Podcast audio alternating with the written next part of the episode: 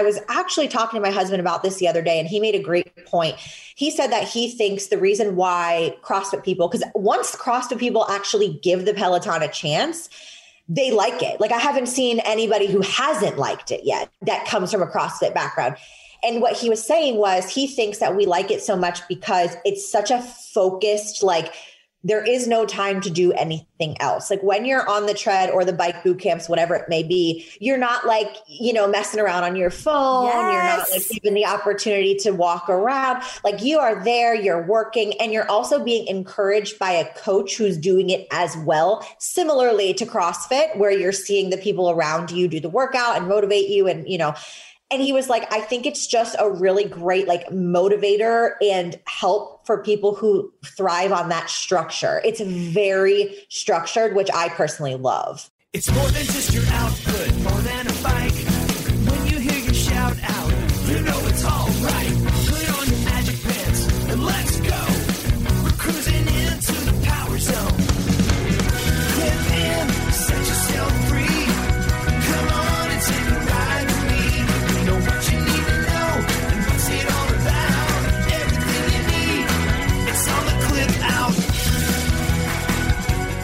Welcome to the Clip Out Podcast, episode 170. Oops, wait, 195.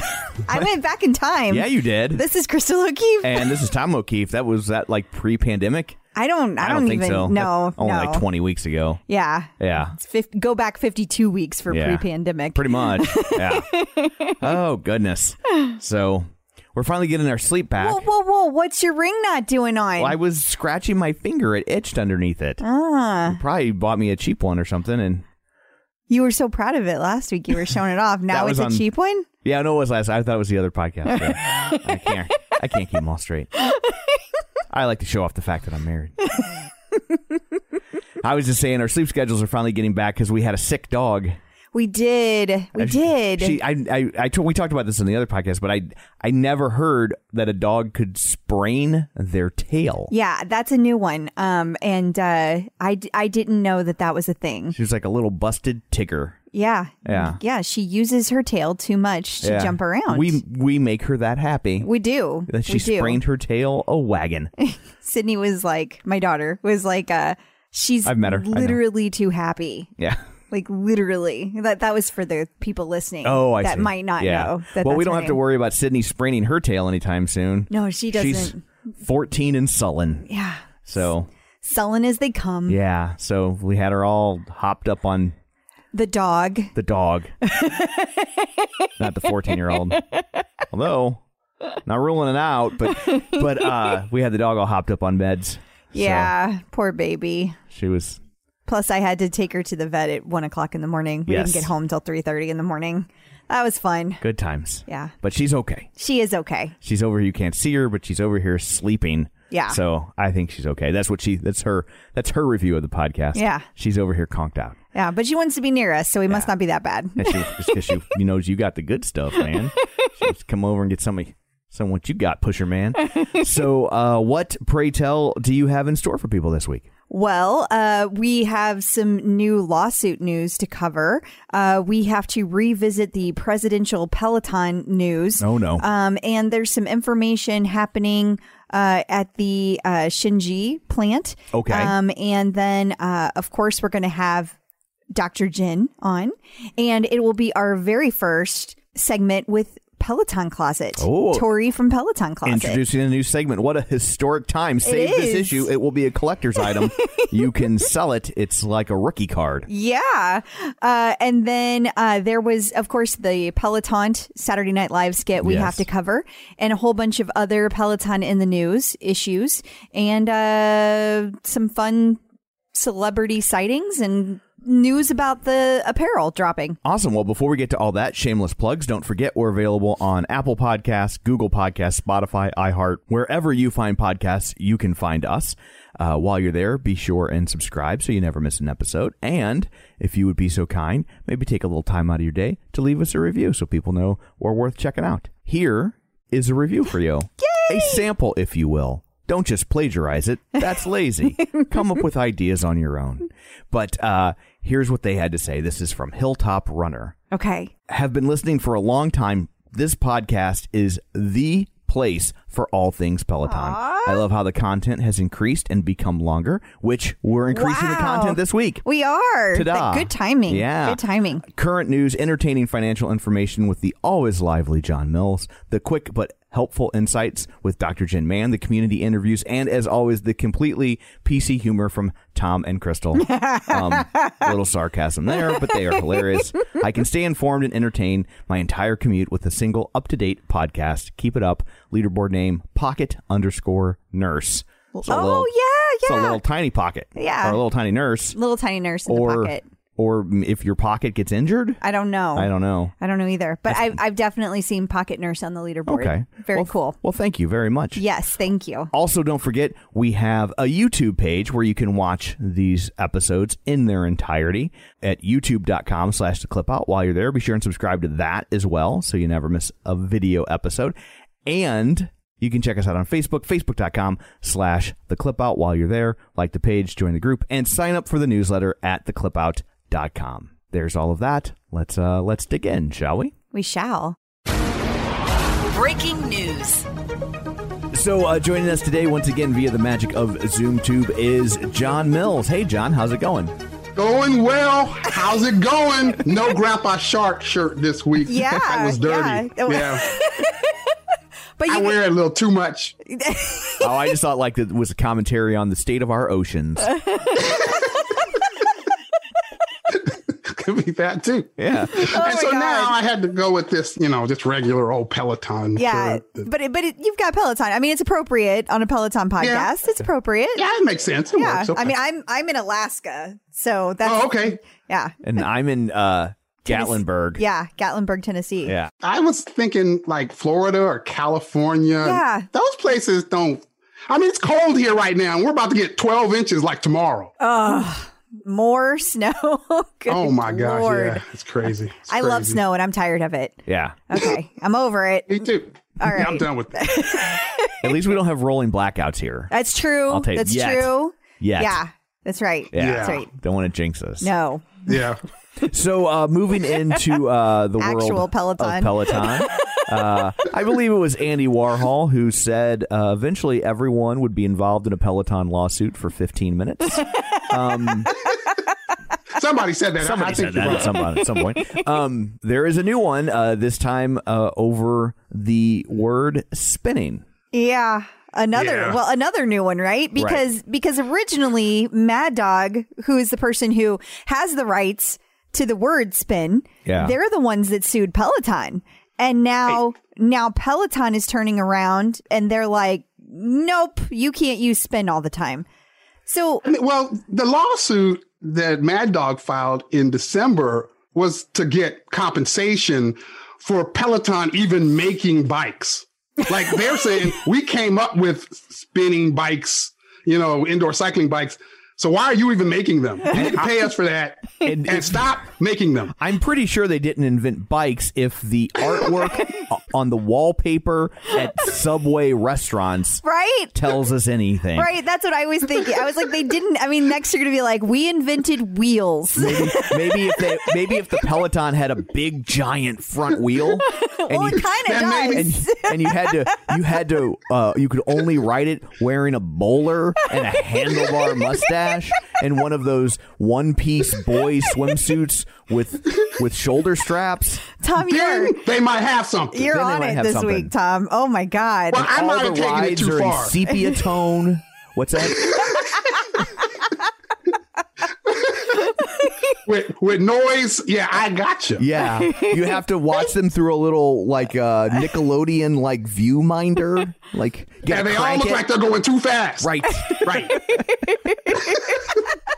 well, I may have taken it too far. They they were saying they were the ones that invented like indoor cycling yeah. bikes, and their argument was Peloton needs to pay us because now they're making an indoor cycling bike, and, and we're the ones that came up with that, which always threw me because how many other companies Right. are making indoor cycling bikes? Why aren't they suing everybody? Like, I mean, I think there's an argument to be made. I do too. But they needed to have made it A long time like ago. 20 years ago while we were all still wearing acid wash jeans. Yeah. Like, like Also, Peloton is the first company that actually changed up those indoor bikes. Like those indoor bikes were all the same. Everybody was doing exactly the same thing. Peloton was like, let's do something different. So Right. I- I'm yeah, so like ev- every once in a while you'll see a story about like Disney suing like a like a daycare center Yeah. for painting Mickey Mouse on the wall, right? Yeah. And the reason right. they do that is because if they don't protect that copyright, at some point somebody will take them to court and say, "Well, you didn't sue these people."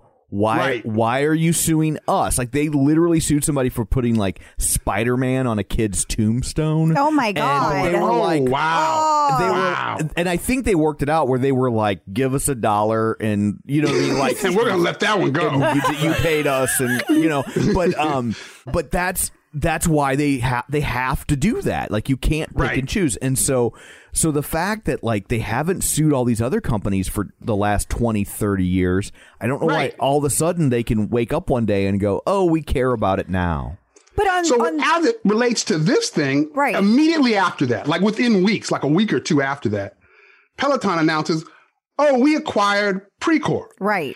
And Precor had a licensing agreement with Mad Dog and were and they were had made bikes in the past for them with using that term spinning on those bikes. And so that's where this all kind of comes to does this latest thing relate to either of those two things? So now, a couple months later, a few three months later, right? Now Peloton files this patent with the US uh, Patent and Trademark Office. Basically, they're just going, you guys need to cancel their trademark because it's not like they're really competing in the space. They're just using this to litigate. They're just all over the place, just suing everybody. Right. And I, I don't know if I don't know if I don't. Do you have a? I don't know if there's a basis for that. I, I don't know. I'm not an attorney. I don't know, but that's I- basically what I- I think Peloton's it's a- saying now, which makes you think it has something to. It relates in some way to those other two things. I don't think that I don't know that they'll win. Yeah. But I also don't think it's a crazy argument. I, I agree with both Right. of those statements. Yeah. Yeah. I'm not Right. confident Peloton's going to win this one, but, but this is the sort of area where where companies lose their trademarks, right? Like this, Right. it, like I think what linoleum fell into the public domain in quite that same way, and so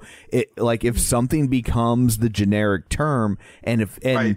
Part of the reason they sue a lot of people is to try and stop it from becoming generic. But like you said, they don't really seem to be competing in this space. And also, I guess I'm you know, Peloton doesn't use the word spin. Like they go Right. out of their way to not. I mean, to the point where Right. when we were trying to come up with a name for this podcast, some of some of our initial concepts for names involved the word spin and then when we realized that spin was trademarked we th- we were like well I'm not going down that road Yeah. and Right. and uh unlike some people out there. so um so you know and i'm glad we didn't i Yeah, like our same, name same. very much but but we knew that that would be that could be potentially problematic and also since peloton didn't say spin it seemed a weird word to associate ourselves with Absolutely. Right. So- And they have, and don't get me wrong. I, I mean, Mad Dog has a bike and- and they use the word spinning on it. And it's just, they're not really competitive in this space. Right. right And they, they also kind of evolved with the connected fitness as it started to come to be. They kind of evolved with it. But again, they're not really a major player anymore in this. So the argument is they're not really competitive. Yet all, they spend a lot of time in litigation, just litigating this term. It seems like if Peloton won, it would be more of damage to Mad Dog, but I don't know how much it would mean. Like, who's going to go back now and start naming everything a spin studio, spinning this? Like, who's I- really going to use that? I feel like Yeah. it does more to signal like y- you basic, you know, like like get. I'd we've been watching the good place Yeah, can we, you tell we've been watching it Yeah, a lot. Um, and uh, I, I feel like it does more to say like you no longer have a place to do this. It's not so much going back and changing things. It's it's like drawing a line in the sand to say to make a very clear distinction. It's saying to the world you're no longer a competitor in the space. It's making a Yeah. public declaration of that. I Right. could be wrong. I don't know, but that's that's what it feels more about to me because I don't know why Peloton Right. would start using that word now, unless Right. with what they're doing with Precor, they're going down a road we can't even imagine that would involve that. Like somehow they're using that in their um, commercial line. That's I the- can't help but think it's like Mad Dog and fights over the word spin have been kind of the bane of everyone's existence for 25 years. I almost wonder if it's just their attempt to finally like drive a stake through the heart of Mad Dog. Like if you if you took away their ownership of the word spin, they pretty much cease to exist at this point. That's that's what I was trying to say. Yeah. That like it's a public declaration of like you're you're done. Right. Get out. Like if, Just if stop. if they if they were to win this, and it's a bit of a hail mary, but Yeah. not a crazy Right. one. But if they were to win this, like it's kind of game set match. I don't really know what else they have to do all day. Right. I was thinking the same thing. And I was also thinking, is it strategic? Is it a means to say, you probably should go drop your suit?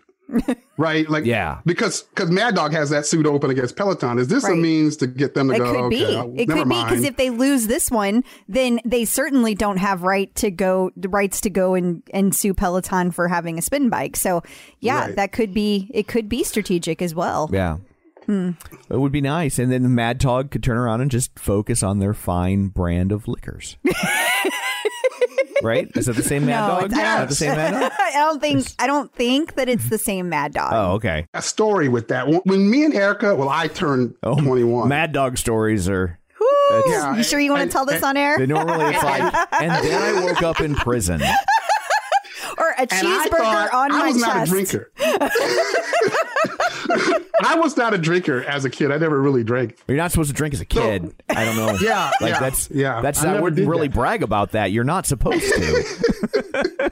Everyone around me did. But, eh, but anyways, at 21, I decided, well, okay, we're legal. We can go get something to drink now, right? So let's go see what we're going to get to drink. So we go to this liquor store in California, and I was just looking, well, what's the highest proof? Yeah. Right. That's that's I thought you- I, I didn't know anything about liquor. I'm just what's the highest proof? bought and the rubbing highest proof alcohol. was this. the highest proof at this store was this liquor called Mad Dog, right? So Yeah. that's what I got. I'm like, that's what I'm supposed to get, right? I, I'm sorry. That was wrong, right? Yeah. that's very. That's, how, how did that turn out? How did that? It was out? horrible. Yeah. I spent all night trying to mix it with everything so I could drink it. you, You can't. can't. There's nothing. There's Lighter nothing that's going to kill that. It's there's It just. It was terrible. Mm-hmm. It's a means to an end. Yeah. That's It was a the reason it's the terrible highest proof is because its only function is to get you drunk. Like Yeah. that's that's the only thing it's trying to do. It's not. yes. Well, I learned that on my 21st birthday. this is what happens when you don't start drinking before you turn 21. That's why we. Yeah, there it is. Yeah, Yeah. that's why. You got to sample before. Just kidding. To any kids listening, don't sample. Get out of don't and do not take drinking advice from us. No. ever. Never take drinking advice from the Irish. Yeah, that's Yeah. that's a true story. so uh, moving along, there was uh, a story about I guess Jill Biden and her uh, her indoor cycle of choice. Yeah. So what what is happening now? What what now? She does Soul Cycle too. What What is Okay, happening? Okay, see, I'm all confused. So, okay, the story has nothing to do with Soul Cycle. It just so happens I saw the word Soul Cycle in the article, and I'm like, what? What? So, the story is about how on Valentine's Day, Jill Biden does fun things, and she decided to put all these hearts on the White House lawn, and her and the president went out and they were drinking coffee around all these hearts and th- said things like love and courage. okay. Okay. And then they they cut to an interview with her granddaughter who goes, Yeah, she's a really fun person. She's the kind of person that would like wake us up at five in the morning and we would do soul cycle. and I was like, another person doing soul cycle. Now Kamala and now Jill's doing soul cycle. Why, like there? Why there's the liberal media sitting on these scandals until after the election? Why are we That should've just now me this. finding this out? Would have been critical and pertinent information for me. I'm starting to think there's another reason Joe didn't have his Peloton in the White House. Like I'm starting to think this is like some kind of cover up. the, the the women in his life put their collective foot down. Yeah, I'm worried. This doesn't have anything to do with the Secret Service. This has nothing to do with the camera in the bike. None. Nothing. Not a thing. Oh. We are getting to the bottom of this scandal. We are. We're tackling the stories the other outlets are scared to go after. That's right. We need a reporter on the ground. yes. I want a little press hat with a little. I nominate you, John. You're the closest. Need a fedora. If I can get into that White House press room, that's the first question I'm asking. What about this soul cycle thing, though? But what about this soul cycle thing? We don't care about North Korea. Yeah, COVID and everything, but look, what about this soul cycle thing? You know what I mean? that's what I want to know. So uh, Bob Tremore found an interesting article that Yeah. uh, that we're not. I guess we're not entirely sure how to interpret. Not just because it was in Chinese. Yeah, yeah, uh, and and and just I sent it to John earlier because I was like, "Say what now?" because because it's confusing because it says it says that Kwai Mei is returning to Taiwan to invest in building a smart factory, Right. and it talks about major fitness and and all of these things, and there's a whole bunch to it. But what what I cannot tell is is it truly about Peloton? So I, I asked Bob Tremore, and he says that Kai Mei, if I'm even pronouncing it correctly, uh, that that translates to magtonic uh, in English. So. John, I, I I'm putting How do you totally tra- like? I'm not saying he's wrong. I'm just like magtonic's not a word. I don't. right? I don't Like, know. I don't know. So, so this, I How was, does it translate I don't a non-word? Know. I, I, I was going to put John on the spot and ask him. John, you're you're fluent in Mandarin. Straighten Yeah, taking out. me back a little bit. I'm, I'm brushed up on it, but I'll try to recall. Well, well, I kind of went with it when you said I was out and about. It was funny. I was out and about, and you sent me the text, and then I opened up the link, and then you know how Facebook Messenger opens up in like another, like it didn't open up in my browser on my phone like it was an embedded browser, Right. so it didn't translate it. Oh, and I'm like, no. it's not translating. I really can't read any of this. I got hacked. So now he's disagreeing with me. He's like, "Yeah, that could be." Eventually, I had to copy the link out, and I went over to Chrome, but I got it. But, but the reason I thought what Bob said might, might have some credence is I remember doing all these researches on Rexon. Yeah. And I used to always, it would always say a different name for Rexon. And, and was I all you "That- telling me is that. that? yes. That ain't right. Okay. Okay. And then I found out that the term that it translates to actually means Rexon in and I didn't get how those translated, but I finally was like, oh, okay.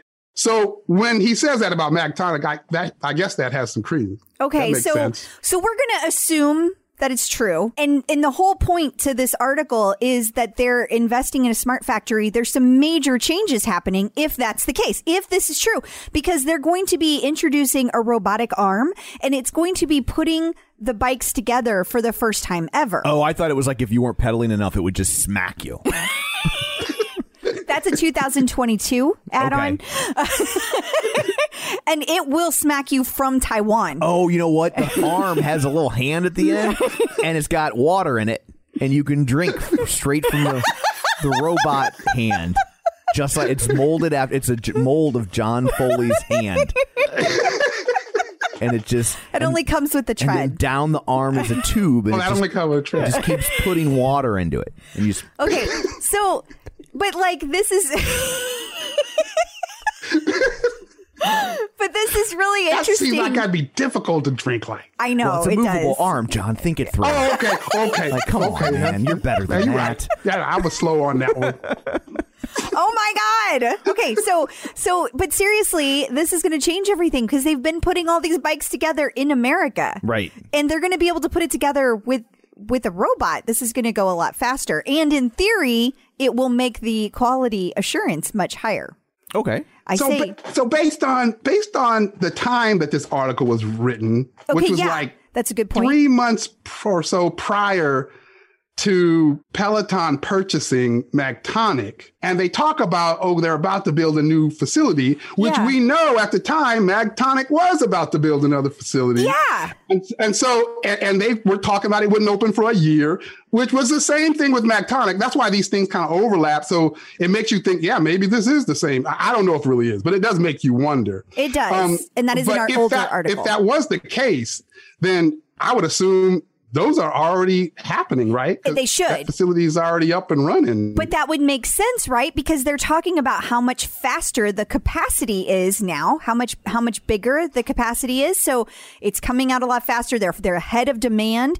So all of those things kind of make sense. But you know, we have to rely on the Taiwanese news because that's where the stuff happens. Right. Like that's where it gets put together. So that is an old article. So we don't know if it's actually about Peloton right. and if it's already in place. And also, the article was making it was kind of making a generalization. It was saying at the time, it, uh, you know, tariffs were higher if you were shipping out of China because of the trade war, and it was talking about how manufacturers were moving plants to Taiwan so they could get around all these tariffs. And so it wasn't just you know, it wasn't just any singular manufacturer. It was like all manufacturers were going, "Oh, we got to move, we got to move to Taiwan." And so that's the side of it that makes you go, "I guess it could be Magtonic." Maybe it's just another manufacturer. Like, I'm not sure, but um, We felt everybody needed to know. But there you go. Now you know. yeah, sorta. Sort of. or maybe you don't. That's glad we're oh, we're here, maybe I don't. we're here to help. Are we though? But are we? Well, it's entertaining if Yeah, nothing else. try. Yes. Yeah. Yes. Learn about robot arms. That helps. So, uh, well, anyway, I guess that's it uh, for this week, John. Until next week, where can people find you? They can find me on Facebook at my Run Lift and Live group or uh, page. They can find me on Instagram, Run Lift and Live, or at runliftandlive.com. Man, there is nothing worse than when you buy a pair of sunglasses and then you lose or break them. I would agree. So what do we do about that? Well, that's where Goodr comes in. Their sunglasses are $25 each, so nobody likes to throw away $25, but it's a lot better than throwing away a 100 or more dollars on a pair of broken sunglasses, right? Yeah, I mean, absolutely. I have to say, that's not my favorite part about Goodr. My favorite part about Goodr is that when I run, they don't slip, they don't bounce, and they're 100% polarized. Um, and they also come in like a million different colors and styles. For your $25, you're not sacrificing comfort, safety, or style. If you want to support the show and pick up a pair, Goodr is giving the Clip Out listeners free shipping on their first order.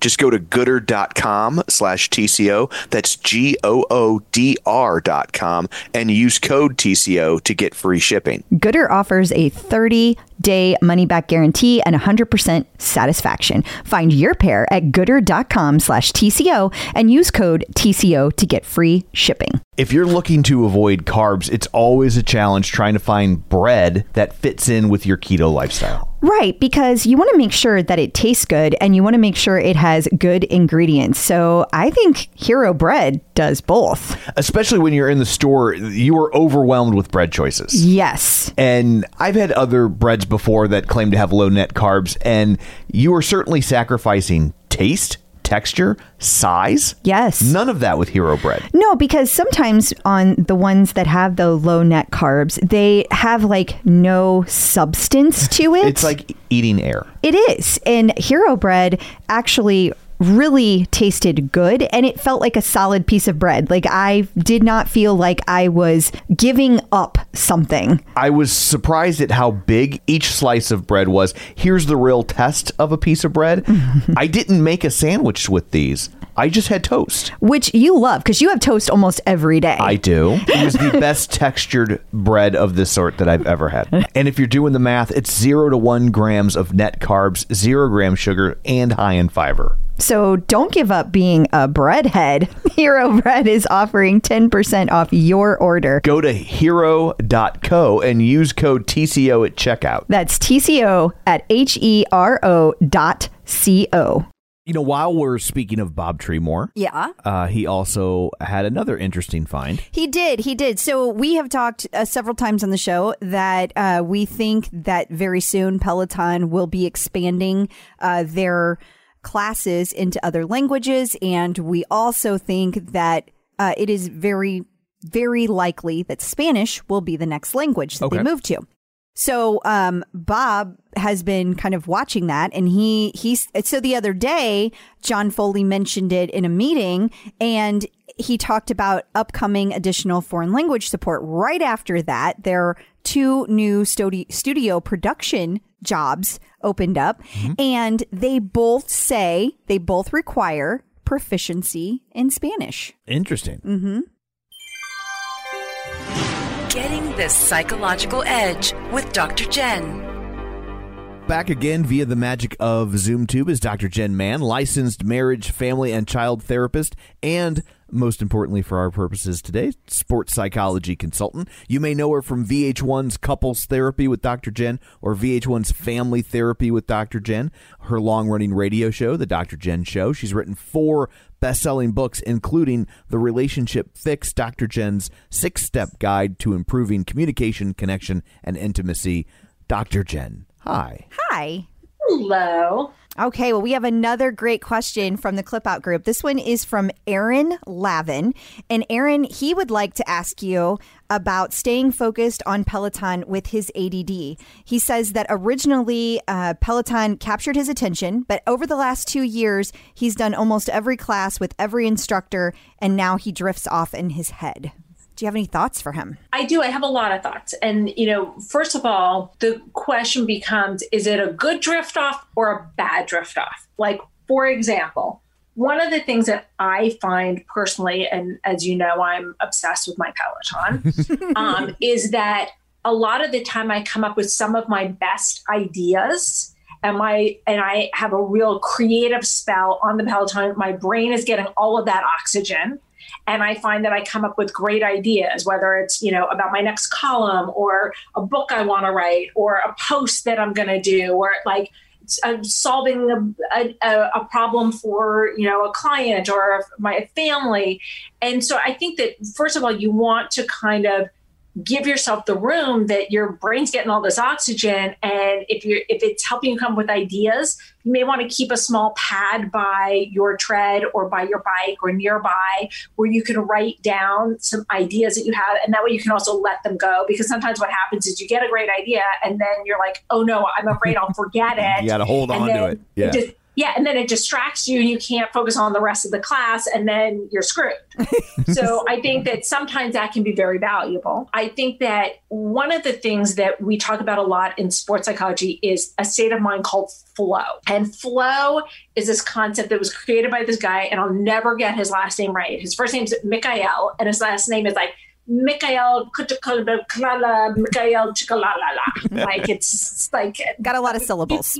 Yeah, it's 55 syllables and it's very complicated. But anyway, Mikhail came up with this idea about flow.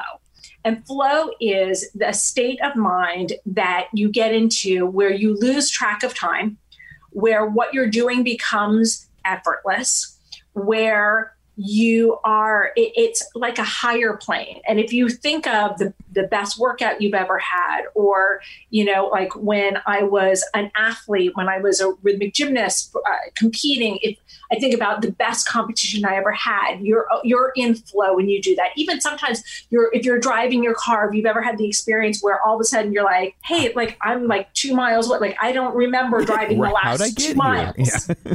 yeah it's that's a, a form of flow and if you can get into flow while you are exercising, it tends to make time pass really quickly. It tends to make the workout a whole lot more fun. It makes it way more enjoyable. It makes you feel great. So it's wonderful you can get into that. And part of how you get into that is by trying to be in the moment and trying to center yourself. And sometimes, and you know, I, I love, I'm kind of going off to the side and coming back. You'll see how it's related in a minute. I love Ross Rayburn's meditations. The reason why I love Ross Rayburn's meditations, if you haven't done them, is that Ross always talks about you may, your mind may be wandering. That's okay. That's part of this meditation. and you may be fidgeting right now in, in this sleep meditation. That's part of the meditation. I love that about like I can't get enough of Ross's meditations for that very reason because it helps you not judge yourself and become self-conscious about what you're doing which derails you from what you're doing. And it's the same thing when it comes to what this guy's talking about that when you're working out and you find your mind wandering if you don't give yourself permission to let your mind wander, what ends up happening is that you beat yourself up for your mind wandering, which takes you out of your workout, which distracts you, which makes it harder to get on track. And now you're berating yourself like, oh, I have ADD and this is terrible and I should be able to focus. And now this workout's going to suck. and it's like, and you go down the rabbit hole and you don't want to do that. And I think that sometimes you got to kind of give yourself permission say, you know what, my brain's getting a lot of oxygen. If I'm enjoying the path that my mind is wandering down, that's okay. I'm going to keep my legs moving and I'm going to kind of enjoy this process. And we have to figure out what works for us. And there's some days where maybe we need to let our mind wander and have some cool ideas, and other days where we need to be more focused. If this is really bothering him, then what I recommend is doing some meditations on a, on a regular basis to help you be more mindful probably doing some yoga classes to help you get centered and also checking out the the book flow that's all about that state of mind to help you figure out how you can get more flow in your life. You know i, I i'm a little addicted to flow. I love flow. I think that it's really one of life's great joys and I think that understanding what it is can help you to get there better. I love that. That's excellent advice. That is excellent advice. Wow. You're talking about your mind wander. This is what my mind did when you started talking about flow. Oh dear. So Oh no. our question is from Aaron Lavin. Okay. Linda Lavin starred in Alice Oh, Where- here. with- talk about a rabbit hole. with the waitress Flo. I can understand why your mind would wander. Yeah, I just all of a sudden I'm connecting all these pop culture dots in my head. connected. Yeah. It's all connected. Yeah. Well, thank you very much for all that. Before we let you go, uh, remind everybody where they can find you in between episodes. You can find me on all social media at Dr. Jenn Mann, to ends on Jen, to ends on Man. I always post where else I am on TV and radio and my In Style magazine column, Hump Day with Dr. Jen. And I also on Instagram, on Insta Stories, I post all of my Peloton workouts. Awesome. Thank you. Thank you. So, uh, how's MetPro been treating you? Uh good. I get to eat a whole bunch of carbs right now. Like I'm on I'm on the highest level of up adjust that there is for women. And apparently I am such a good eater. I'm so talented At eating? eating Yeah. that only 5% of women get to this part. So, yeah, I can eat a lot. Congrats. I mean, I, I, don't have, think that's really what they were saying, I, I mean, I know, I know that. but if there's a way to turn it into an insult, you'll find it. Yeah, I do do that. But um, but if I don't, somebody out there will. Yeah. and and then they'll send me a nasty message about it. you So, I might as well in front just of it. yeah Yeah. Um, but but actually, all joking aside, what's cool about it is that I got I got to have cheat meals this week. Ah, And since my life has changed so much, apparently a cheat meal is having almond chickpea cookie dough. Hmm. Yeah, and it was delicious. I think the cheating part is the fact that they called it a cheat meal. It's well, very meta. it was my choice. Should it was be my meta pro. choice. but, but so How's it treating you? Well, okay, like I, obviously there's limited things I can eat, right? Like Yeah. you know, we all, we've talked before about what a weird eater I am, We and so so like the you know they're not happy with with what I'm eating, but I'm I am eating within their parameters. Yeah. So they wouldn't recommend this to regular people who Right. eat like normal adults. Yeah. But they're granting Angelo is granting me a special dispensation, He has. and so. Uh, Angela, Angelo and I are just cheering that we got a tomato in you. yeah, I mean, yeah. it's tomato sauce. It's a pureed tomato, but hey, we're gonna But count I like it. tomato sauce. That's like pizza sauce. So it's basically like I'm drinking a pizza. well, we're happy about that. So, but yeah, so I have like the first day, the eggs, there were so many eggs. Oh my God, there are so many eggs. So, so many eggs. Like they wanted me to eat seven eggs. And I was like, this is like some sort of old timey boxer diet. Like, what are you doing? Like, am I am I trying to fight Joe Louis? And and uh. That's but- because you were eating so low carb and so high protein. They were trying to they were trying to like keep you on that and then like slowly wean you off of it. Yeah. But the problem is that you were eating so much over the day, and they were trying to kind of front load front load your protein to the front of the day. and they, there's there's all sorts of science to what Yes, they're doing. yes. And I'm not like scientifically or math minded, so I just shut up and do what they tell me. As long as it's something I can choke down, that's what I do. Yeah. And so it's like it. Not, they backed off on the eggs because I was like, dude, I can't eat this many eggs. So it's like five eggs. You It's like- started turning green. Yeah. You're like, I'm full. And then- like, really, I'm full. and then for lunch, it's chicken on a whatever you put a burrito in or a, A tor- tortilla. Sure. A corn tortilla. Okay. And uh, you buy all the stuff, and then I just slap it together, and then What did you call it the other day? A burrito a, blanket? A burrito blanket. so what keeps your burrito warm? And and then, f- but for dinner is normally like six ounces of beef or turkey. And then I have to, and the one they said three cups of tomato sauce, which is literally like half a jar. No, of, it was an entire jar, honey. An entire jar. of ragu. Yeah. And I was just like, you can't be serious. You can't really want me to eat all that. And he was like, just eat as much as you can. so it's like I'm doing like a cup and a half. Yeah. But it's it's a lot. It but is. It is a lot of food.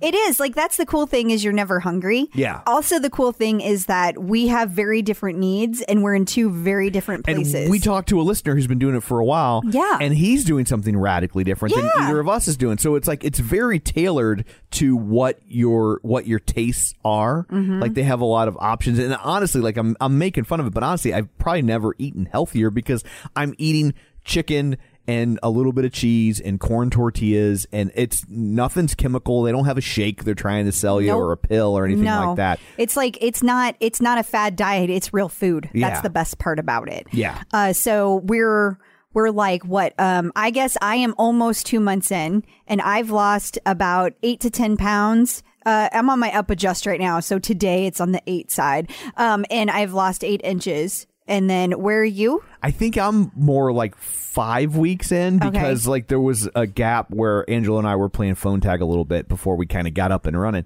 and so I th- I've lost like seven pounds. I yeah, think. I think that's right. Yeah, So I mean, we're very happy with where we're going with Yeah. this. This is it's kind of fun to see how how different your food is from my food. Totally. And it's it's very accessible. It's all things you can easily get from the grocery store, which is a big plus. totally. Like it, like I said, they're not selling you food. It's nothing weird. It's all you can just go to a grocery store and buy all the stuff we're eating. It's regular, just chicken and stuff. So it's more about the science than about anything crazy that they're doing. Yeah, so well, we'll, we will keep you posted. If you want to check it out yourself, you can go to metpro.co. It's not a com, it's a co. metpro.co slash TCO.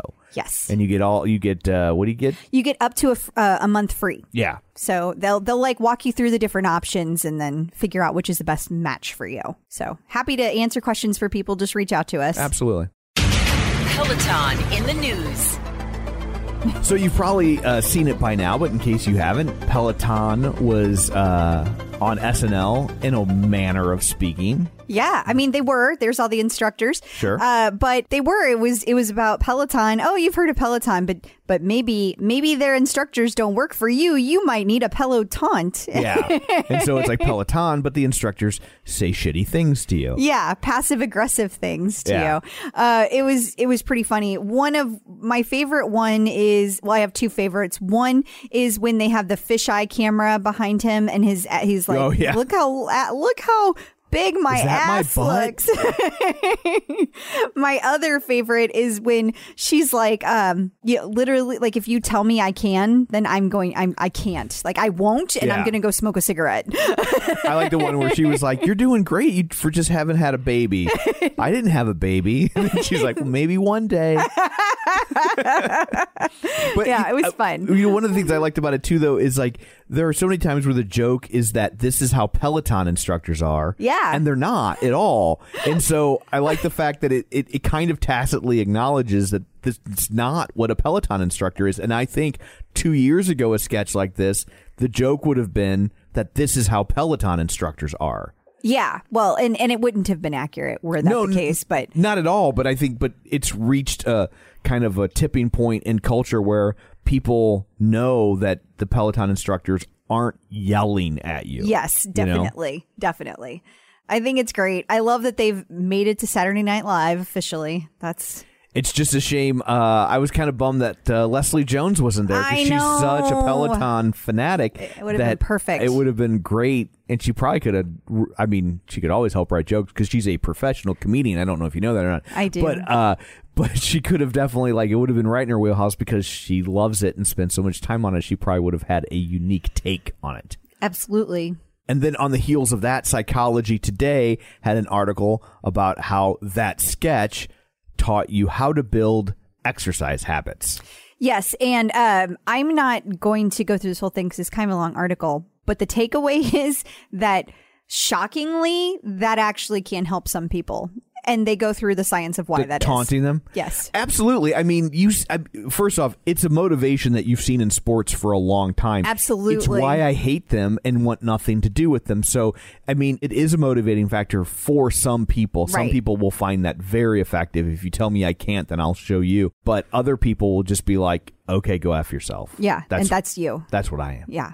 But I thought it was just a fun article. It's I mean it's it's a well written sciency article, so it's Right. not fun. But I just thought it was great to hear that like, oh, that is effective for some people and here's here's why. So I thought it was great. Inside Hook had an article about are people falling in love with their Peloton instructors? Yeah. This Yes. yes. There are always weirdos out there that think that, yeah. But Well, and if you read the article, it actually talks about like it's a connection and that especially with the pandemic that people are looking for a connection. Sure. And that it's kind of a special one because your Peloton instructors are like there for you every day. Mm-hmm. They tell you really nice things about yourself and they're constantly supportive and good for you. yeah. Um, so when you put it like that, yeah, they're kind of the perfect relationship.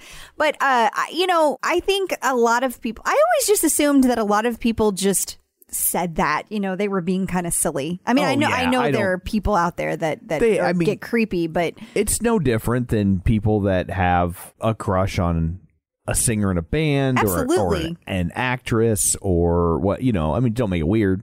But it's, I mean, you're on your screen all the time. You're, you know, that's going to happen for some yeah, people. I guess I just. You know, to me, it's a it's a connection that people have. It's not Yeah. really being quote unquote in love with them, and and and I hope people aren't really in love with the instructors because it makes me kind of sad for them if they are. like Yeah. that's that's kind of a lonely place to be, you know, that that's that's the only Yeah. Ho- hopefully it's like they feel a connection. Yeah. Not they actually are in love with them. exactly. that would be problematic. it would. And also might be why there are now security guards with all the instructors.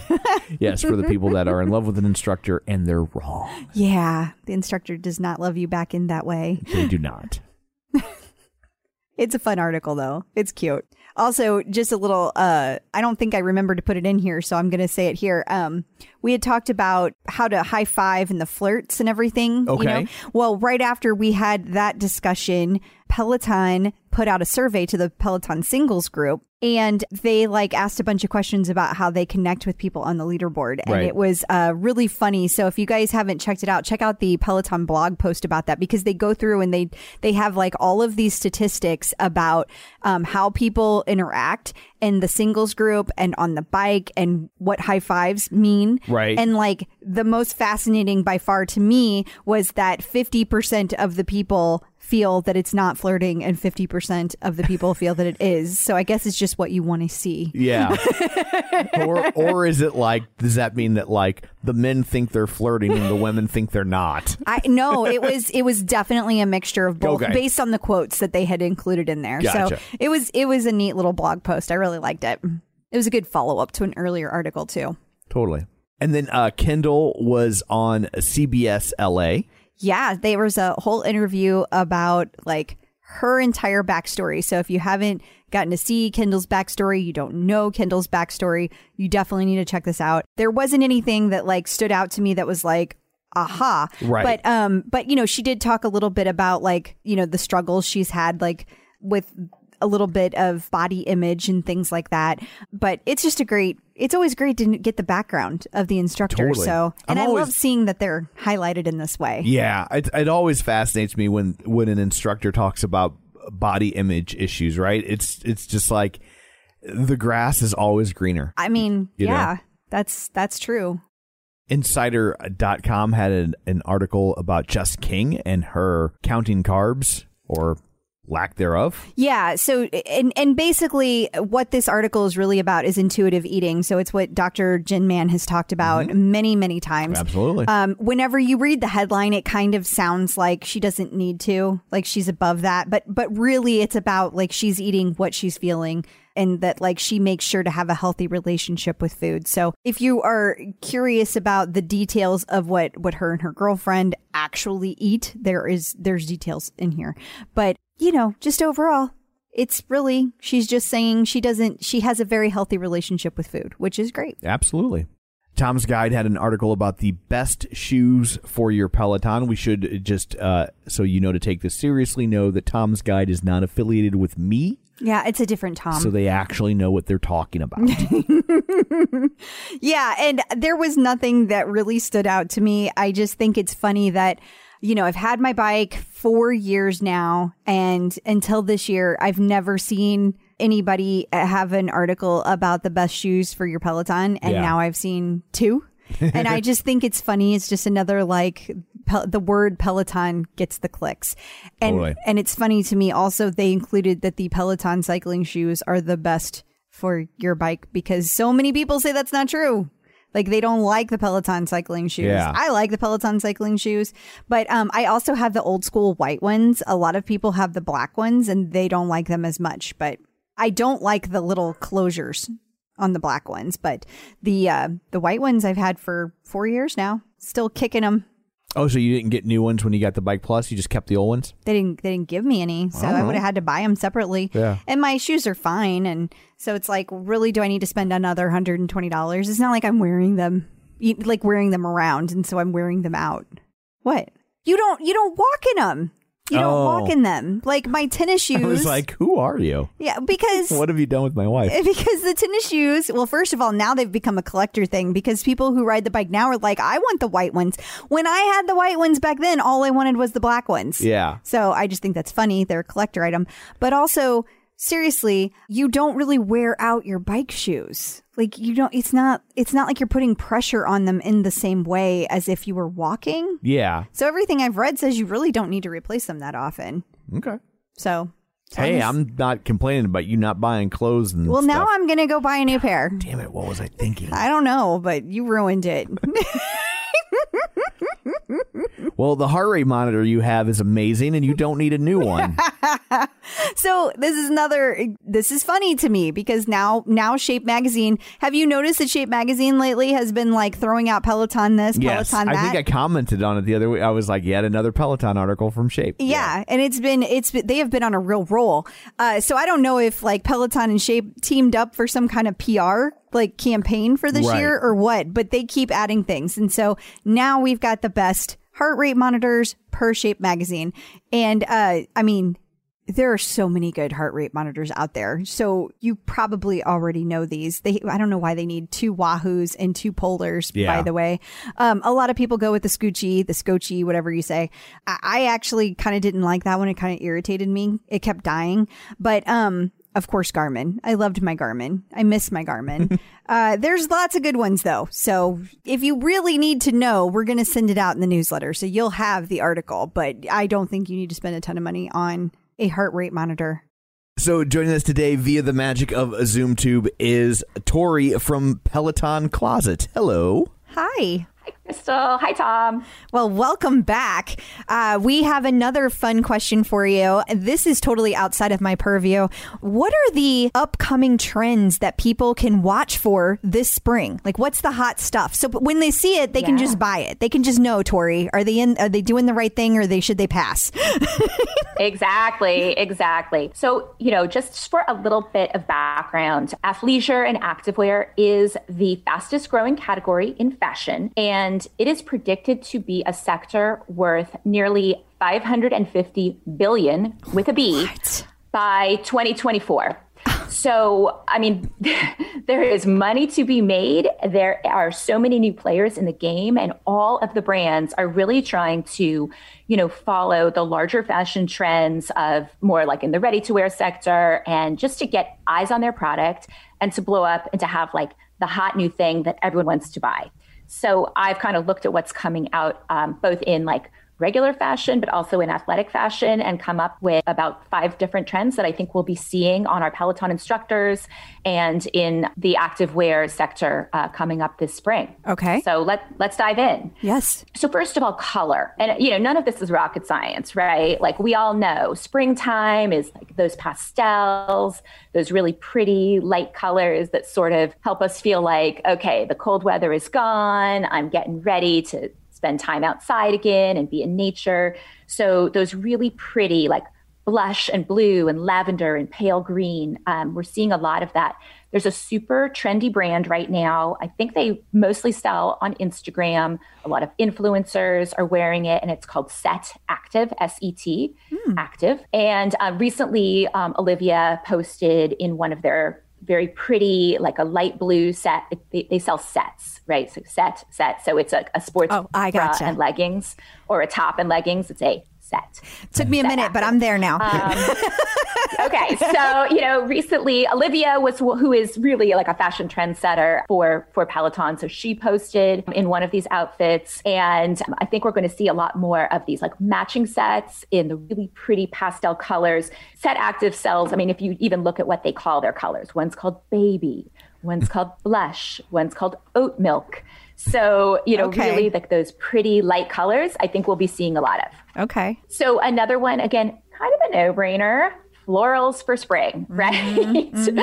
so um, Mm-hmm, Are a these gonna be- brands are The big florals? Are these going to be the small florals? Are we talking like old lady dress? seeing- Yeah, like grandma couch. Yeah. What are you got to no, give us no, some? no. what, what I what I've been seeing are these really pretty delicate floral prints. A brand called Beach Riot, which I've. Mm-hmm. seen Leanne wear a lot of, and other instructors. They just did a collaboration with a ready-to-wear brand called Love Shack Fancy, and it's a collaboration. Just these really pretty pastel florals, delicate floral prints. And I think we will be seeing a lot of that. I just saw Olivia wearing a, a sports bra that everyone went nuts for that was like a very little delicate roses printed on it. So I think it's that delicate floral, not the grandma couch, Tom. Sorry. I think big and bold is kind of more of a winter look, and spring is like a softer, delicate look. Okay. Now I've heard some of Seeing the some of that coming out. Now I've heard some of the problem with uh, the Love Shack sports bras is they only come in one size B fifty two. B52. I knew it was coming. I knew it. You've you've Very made fancy of you, Tom. it's like you made her speechless. She's like, "What do I do Yeah, with where- that?" oh my gosh. I know it's Love my Shack fancy. Moving on to the right, next. moving on, Tom. Moving on from that, I'm going to let that one go. Another big trend that I think we're going to see again, thing that's been in regular fashion, but it's so obvious for athletic fashion as well, is just the cutouts and the asymmetry. Throughout the winter, I've been seeing a lot more of the one shoulder bras on Peloton instructors. I've seen Kendall, I've seen Jess Sims, I've seen Rebecca Kennedy. And so the one shoulder bras are getting to be more and more popular. And now I'm seeing more and more options. When I first started looking for a one shoulder bra, like there just wasn't that much out there. And more and more brands are coming out with like a one shoulder bra or an asymmetric look where maybe there's a thicker shoulder strap on one side and a thinner one on the other. I have questions. I say I I have a question as a boy, not being pervy, but for real. I think Yeah. it's the same Yeah. question. Do that? Does that work? Yeah, like to me, I've tried wearing one before and I felt very exposed. Like, and I also felt like things weren't going to stay where they needed to be. I, I hear you. And I think that's a great question. And it's a question a lot of my followers have been asking as well. So I'll speak from my experience. You know, I would not run a marathon uh, in a one shoulder bra. That's for sure. Now, I did have a follower who post who sent me a pic and she had her beautiful one shoulder bra on and said, I just finished an eight mile run. I was like, wow, okay, so that's working. You know, I think it really depends on A, the the fit of the bra and and B, like your anatomy. You know, there's some ladies that's just not to work for.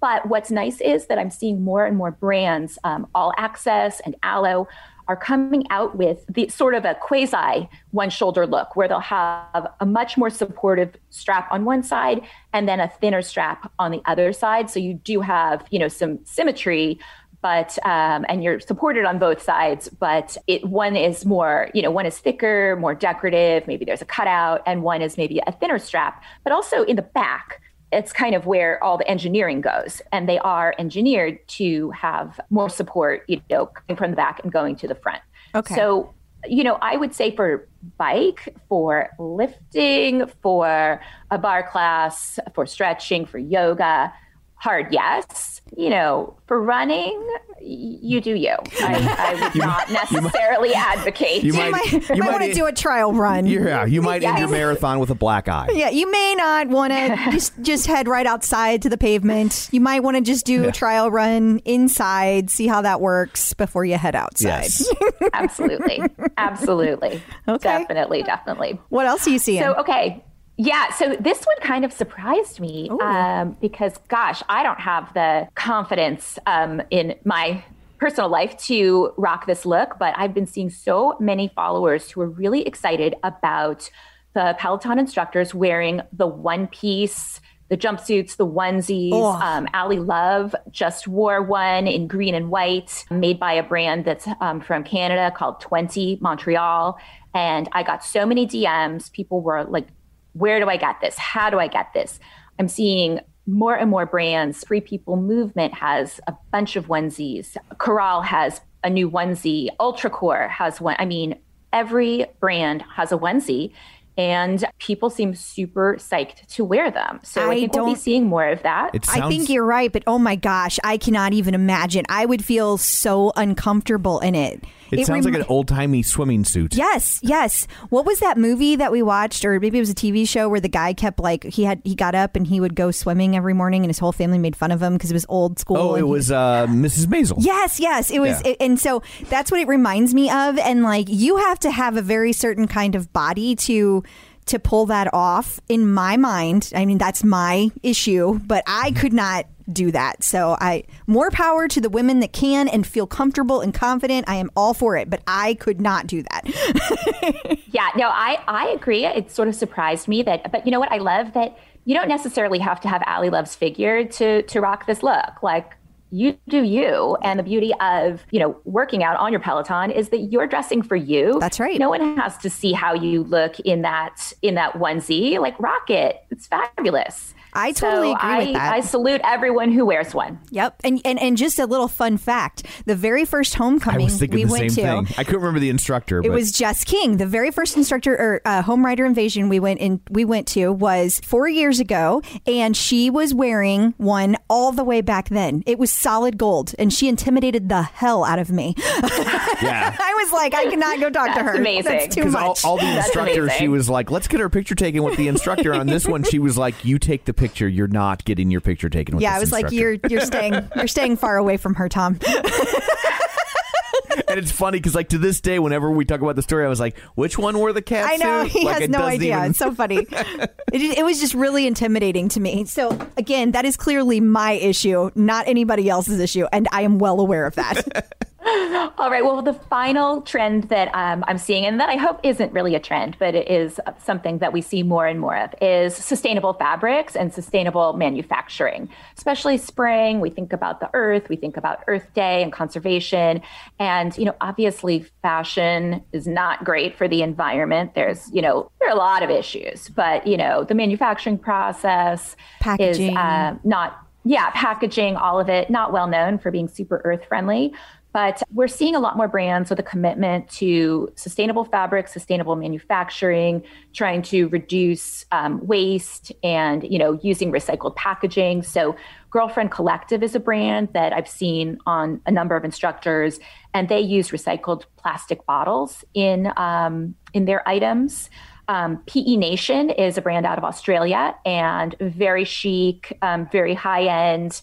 A lot of, uh, I've seen Kendall wearing it, and they just released a spring fashion line that's a capsule collection called Conscious Nation. And again, it's committed to using sustainable materials and processes. And even Athleta, which is, you know, a brand that's part of the Gap family, they say that they that 76% of their materials are made with sustainable fibers. So it's hopefully a trend, but but something that's going to not just be a trend, but something that we'll be seeing a lot more of and that brands understand like this is important to consumers and especially the type of consumers that are buying these higher end items are thinking about the impact that they make. And you know i my followers are you know they don't like to you know help the fast fashion brands. Like they don't want that. They want a brand that is a little bit more conscientious and you know you want to be helping the earth not harming the earth. As Right. you're getting healthy let's keep our planet healthy too. Yeah. I think as as the public has become more concerned about stuff like that, it's easier for manufacturers to make those choices because they know it's a selling point in a way where previously it had just been a cost that that might have been the right thing to do, but if nobody cared about, it was just made them less competitive. Where now it's an actual selling point, so that helps a lot. It does. Yeah. It does. Yeah. I, that's a great. I love that you included that one. Um, and I've seen like I've watched TV shows where they've talked about that, like in fashion in general. I have never heard anybody specifically talking about it in the world of um, of like workout clothes. So I'm really glad to hear that that is starting to happen. That's that is the best spring trend you brought up, in my opinion. They're all fascinating, but that's my Save- favorite. Save the best for last. Yes. So- Yes. nice job. Well, thank, thank you very much uh, once again for joining us. Until next time, where can people find you? Absolutely. You can find me on Instagram and Facebook as Peloton Closet, and I post uh, daily fashion updates. And uh, I also have a website, Peloton Closet, and I also ride my bike and take classes as Peloton Closet. But you won't find me unless you are really bad because I'm at the bottom of the leaderboard. awesome. Thank you. Checking out the competition. Forbes.com had an article about how Apple Fitness is just the beginning of people trying to take a piece of the Peloton pie. But you know, here's the thing. Uh, when I went through and read this, Mhm. like my my assumption was this was really about Peloton too, but it's not. What it actually is is saying that that Apple Fitness and all of these companies coming after are disrupting like everything else out there. It doesn't really address Peloton specifically. It's basically saying everything that's happening right now, we're going to have a whole new wave of it. Right. Uh, like this this uh this what you see right there is a picture of a woman doing yoga there's a sensor or a group of sensors that are placed on her and it is allowing her to work with this new app that as she does yoga it gives direct feedback to the company and they can tell her how to correct and perfect her yoga moves.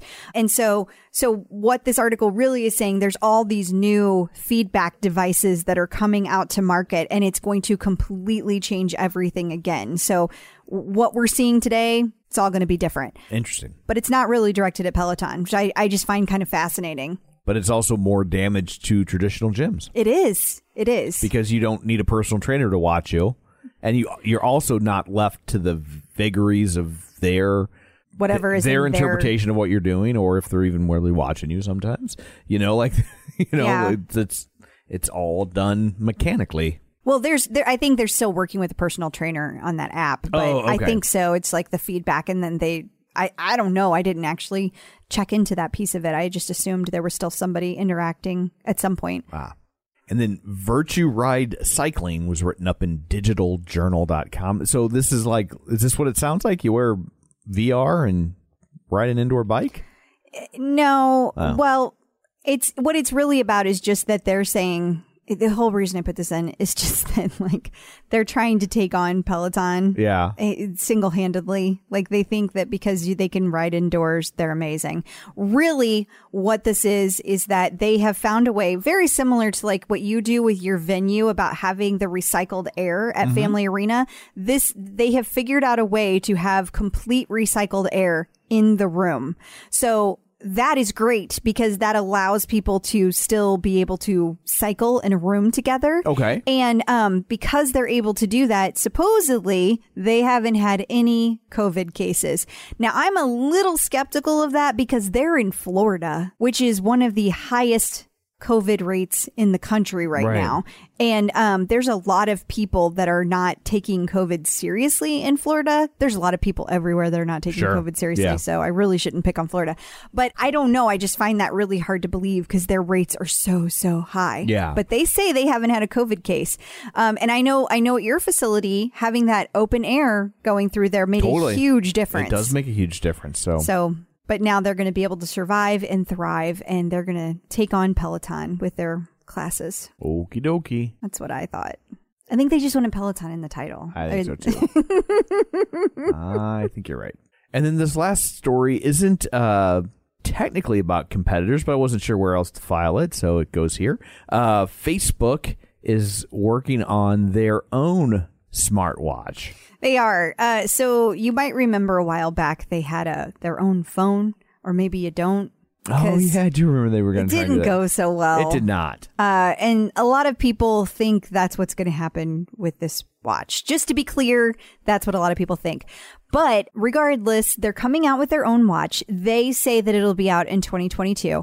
And they made a point to say it's going to connect with a whole bunch of hardware, including Peloton. So you're not going to need your phone. You're not going to need anything else. Your watch is going to connect directly to your Peloton and it's going to be able to track everything right on it. Now, the other interesting thing about this is that it's all connected through Facebook. And so a lot of people don't necessarily like Facebook's information gathering processes. Yeah, no, I mean Facebook has had a lot of uh, PR nightmares over the last four years. They have. So um that's a big question mark about this too because it it all goes through Facebook. So like in theory, it'd be really easy to share your workout, right? But what are they getting from you when you share it? That's the big question. So I don't know what's going to end up happening and it's still quite a ways away, but I thought it was fascinating that they made a point to mention that it was going to work with fitness hardware, but specifically Peloton. totally. Peloton celebrity sightings. So Sterling K. Brown was spotted on a Peloton this week. Now we saw him on a Peloton on the show. This is us. I think this is our first spotting of him as a as an actual person, not a character. So on the I thought we did know this, and I even somebody even reached out this week and told me. So I can't remember. I don't remember- who messaged me, but I was wrong, and I owe you an apology. I'm not hundred percent sure that we haven't seen him on it, but I I think the last time we talked about Sterling K. Brown and Peloton, it was because his character Randall on This Is Us was was using a Peloton, and I think we talked about like, oh, I wonder if that got written in because he has a Peloton, and so he posted on Instagram. And we should also point out because. We're from St. Louis and we like to bag on St. Louis because it's fun. It's what we do.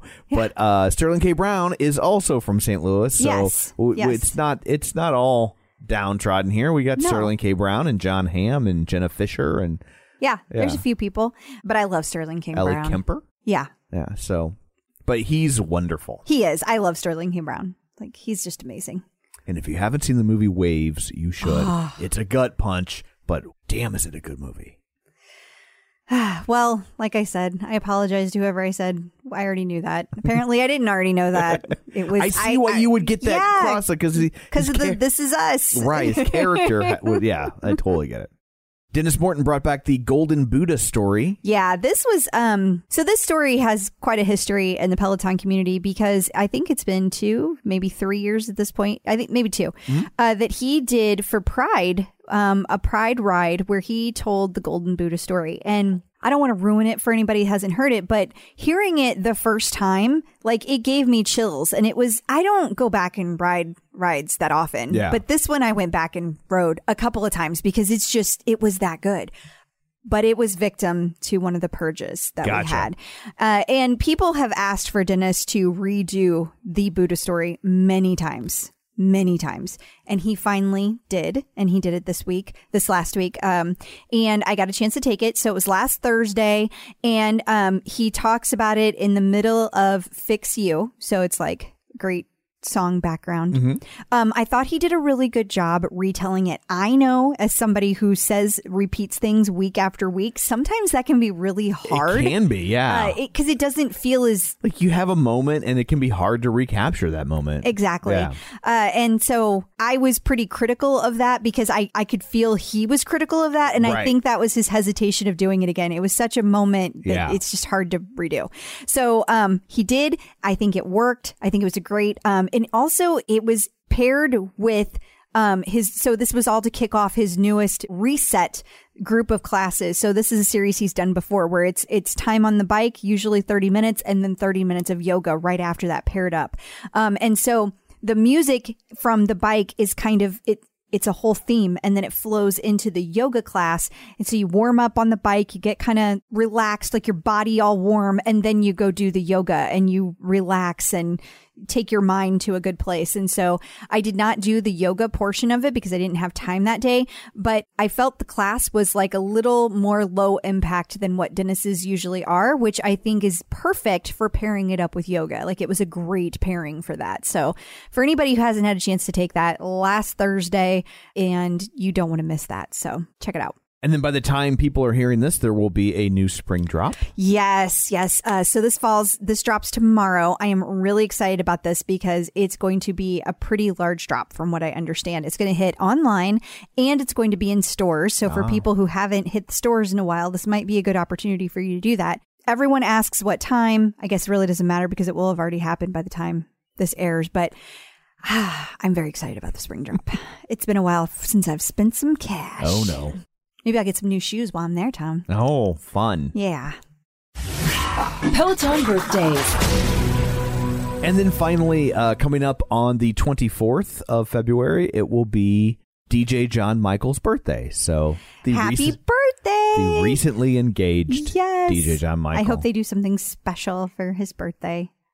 I mean, I feel like when you get engaged, like it's always like this like special moment, and then like everything after that, that whole year is kind of like full of special things or how. yeah, I was just thinking like, oh man, if you just got engaged, how do you follow that up? Like, oh, I know, just got you a ring, but here's a card and Amazon gift certificate. I I I have a feeling they have it covered. I don't know. Just, Okay. just what I think. But So, uh, but yeah, but just remember, he did just get engaged. So if you're getting him something for his birthday, don't make it a date. he is taken. yes, he is.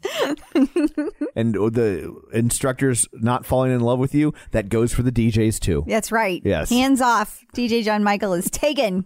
Speaking of taken, so are you, and our anniversary is on the 21st. Yes, it is. I'm very well aware. I was there when it happened. I was just making sure you knew. I don't forget things like that. No. You know that. But I was just letting everybody know. It's always difficult because our anniversary is so close To Valentine's Day, Valentine's Day. yeah. So it's like some years we like just roll it in and do it like one thing, and other years we're like, yeah, let's do two. So this year we're doing two. So should we say what we got each other for Valentine's Day? Sure. You go first. Yeah, Okay. Tom got me an amazing set of knives. Like, I know that doesn't sound very romantic, but like with all the food prep I've been doing. Yeah, and you've been struggling with the like the and we had chintzy- like we had a shitty pair of like a shitty set of knives. Yeah, like and we've had them forever. So I bought like a badass huge set of knives that she could use that are like a foodie approved set of knives. Like And it- but it they're wa- amazing. But it was nervous because I know it's not. It's a Valentine's Day gift. It's not the most romantic thing, and I was like, if she doesn't like these gifts of knives, the problem is I just gave her knives. like she's now armed, and so Luckily, I loved them, so it's yeah. okay. So thank they're goodness. they're beautiful. And then for me, she got uh this is very different. So she got me uh a conversation, a Zoom conversation with Micky Dolenz from the Monkees. So I get to sit down and talk to Micky for like 10 or 15 minutes just about whatever monkey questions are rattling around my noggin. So I got to start writing them all out. Yeah. So I can uh just pound through the questions during my allotted time. So looking forward to that. I think we get a copy of it, so maybe we'll post it on Facebook or something. Yeah, that'll be fun. Yeah. I'm looking forward to that.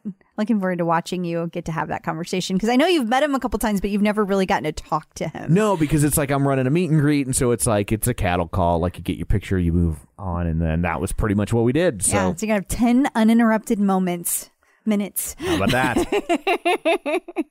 Very cool. we will have to check back next week to find out what we got each other for our anniversary. Checking in with the Peloton community. So, uh, joining us today via the magic of Zoom Tube is Amanda Teel, but we're supposed to call her Manders. Hi. Hello. Hi. Welcome. So, okay, I am really curious. When exactly did you get your Peloton?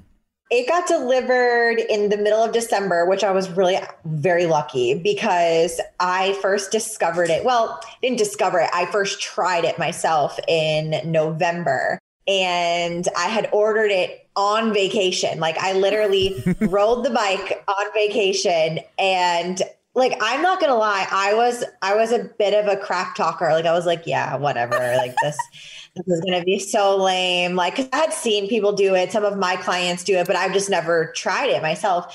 So we're on vacation and the resort that we're staying at had the Peloton. And I'm like, oh, I'm just gonna try for fun. So like I'm I'm doing it and it was a Cody Rigsby class. That was the first class I ever took. Like so funny, right? I didn't know. And I'm like, whatever, this is not gonna be good. So I'm doing it and then like I start shutting up like as the workout continues and I'm like oh kind of like this. Wait a minute, this was kind of fun. And it was only a 30 minute class. And then I told my husband afterwards, I was like, okay, I actually really liked that. And then the next morning, I woke up early just to go down to the resort gym to do it. And then literally the third day of vacation, I bought a bike. That's an expensive vacation. Most people just get like a Honestly, shirt or something. Right. I was like, well, guess I'm hooked now. And then it wasn't supposed to be delivered until February. Oh my. And I know. And so I called like a few weeks in, it was maybe like the end of November. And I was just like, hey, I just wanted to see because like some people had said, you know, if you call and somebody like moves their delivery date and you, there's an opening, you can get it. She's like, oh, it's your lucky day. I have one on December 15th. And I was like, wow, I'm so pumped. I was really excited. Yeah, it's funny you were talking about how you you know you were smack talking it because I was saying to someone the other day the only thing worse than someone who won't shut up about their Peloton is someone who won't shut up about how much they don't like Peloton, right? Like the the, the flip side of the same coin. But you know, kudos to you though for being like, okay, I, I, I love that you tried it. Like Yeah. you that you were very skeptical and you tried it anyway. I love that. Yeah, I think honestly though, like doing CrossFit for so long, I'm never in a place to like not try something. Oh, it's just sure. kind of like how I've always been with CrossFit, like whatever it may be. I was like, yeah, we'll do it. But I just didn't know what to expect. And from my experience in the past, at, at least just for what I understood, cycling traditionally can be like really over the top. Like the instructors can be a lot. and that's just not what I'm used to from my current way of training. And so I was like, this is going to be so lame. This is going to be so lame, whatever. Like, I was actually so impressed at the difficulty of like what you could choose to. And I, at that point, I didn't even know anything about boot camps, running. I just had done cycling. So it was just a whole eye opener for me. And I actually really loved it. Like, from the second I got on it, I was like, oh, this is so fun.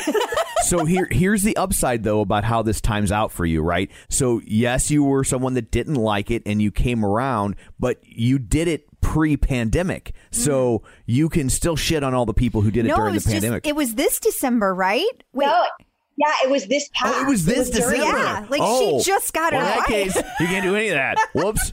We'll take all that out in post. Yeah, I just got it. So I'm still wow. really new. so but okay, I then think- I'm yeah. then I need to back up and, and be a lot more surprised when you tell me you were able to get one on That- December I was, fifteenth. I was okay. wondering there was no like he wasn't like what? I- yeah, like, in my head, this was like December of Yeah. of 2019, leading into okay. so so you've heard about all the delivery delays, I'm sure. Yeah, it's a whole thing. Yeah. I didn't realize how serious it was until everyone was like, I can't believe you got your bike so fast. It was only like, I don't know, maybe three and a half weeks. Oh yeah, Oh God. you're like the person who walks up to the box office the day of like Billy Ta- Joel. the day of Taylor Swift, and they're just like, oh, they just released two third row seats. You want those? Yeah. Yes, that's exactly, exactly my luck. I didn't even like say anything special. Like I was just like, hey, like just wanted to see. I know it's probably a no. Like I was not expecting anything. I just asked because someone told me to ask.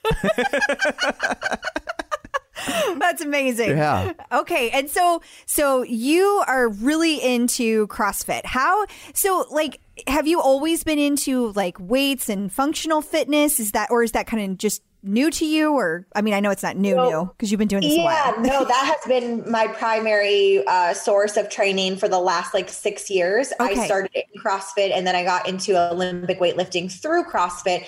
And I spent three years competing in Olympic weightlifting only. And then the last like three, four years, I've kind of just done a mix of both. So CrossFit, Olympic weightlifting. And it honestly worked out because the Peloton was such a great change of pace for me, like, especially with being home so much. I have like a, a gym set up downstairs in my basement, which I'm really fortunate to have. I do have like a platform and a squat rack and everything, but like it just wasn't the same as being in a traditional CrossFit gym.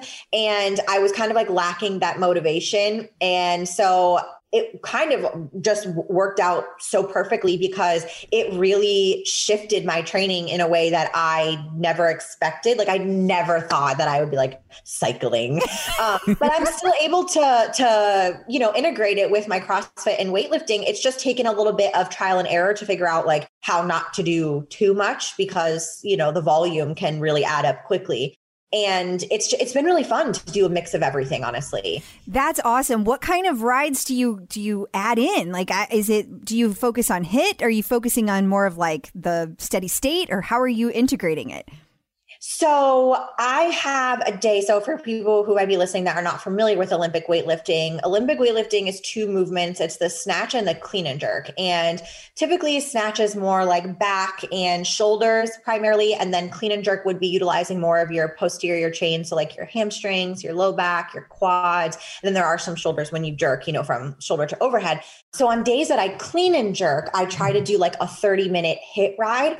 I've been loving to do Alex Toussaint's Hills and HIIT. That's like my favorite, favorite to complement with the clean and jerks. And then for like snatch days, I will do a bike boot camp that's like an upper body focus. So I try to correlate it with what my compound movement is and then do like accessory movements that supplement to that. Like try to keep it on the same page, kind of. Oh, that's awesome. So, I am also really curious about your thoughts on reverse dieting because I saw you mention on your Instagram. It really got my attention. I would love to hear, like, I, well, first of all, I know what it is, but I would like Yeah, you to hear like- it explain it. I'm like, I think I've been doing this my whole life. It's just the opposite of dieting. Like this seems this is my speed. yeah. Reverse dieting is a concept that really confuses a lot of people, and rightfully so. And it's exactly what you said it's the opposite of a diet. And so I'm a nutritionist, and a lot of times when I get clients, I will get people who have been chronically dieting, like really, really under eating, and maybe even doing like um, these type of Peloton workouts with boot camps, things that are what we would consider like glycolytic sports. So you need a lot of carbohydrates to fuel your workouts and all that stuff. So the downside to dieting for such a long period of time is that your body starts to adapt to that intake. And I touched on this a little bit in the post. It's called metabolic adaptation. And it basically just means that in order to keep your body alive and functioning, your body starts to learn how to live slash survive on that lower amount of calories. So this is kind of why you'll see people say that they struggle to lose like the last 10 pounds or, you know, they'll just plateau after a really long time of dieting. And that's actually really normal. And so what I like to do with new people that I get who have never basically have never not dieted is implement a reverse diet. And there's a lot of really great benefits that come from this. One being the obvious that you get to eat more food, but it's done in a controlled manner. So reverse dieting is the exact same thing as dieting except increasing. So every like few weeks depending on, you know, the person's individual like adherence and stuff that they find works for them, they increase protein, carbs and fats by just a little bit every few weeks or so. So it's not like a ginormous jump from a deficit to a huge surplus. It's just a really slow and controlled increase over time. And the same thing that happens when you go into a diet and your body's adapting, your body then does the same thing with reversing. So now we're trying to get your body to adapt to a higher amount of calories. And it can be really, really beneficial for people who have literally never spent time eating more than like 1200 calories or something like that.